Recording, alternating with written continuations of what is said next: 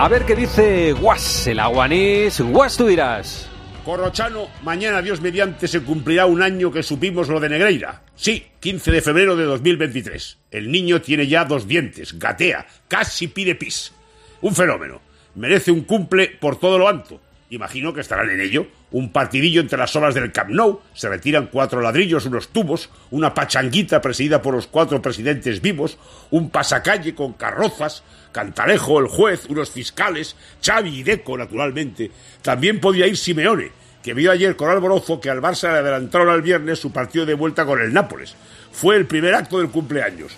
Que recuerde en cuanto, 69 años de Copa de Europa. Eso nunca le pasó al Madrid. Cumpleaños feliz, tócate la nariz. ¡Viva!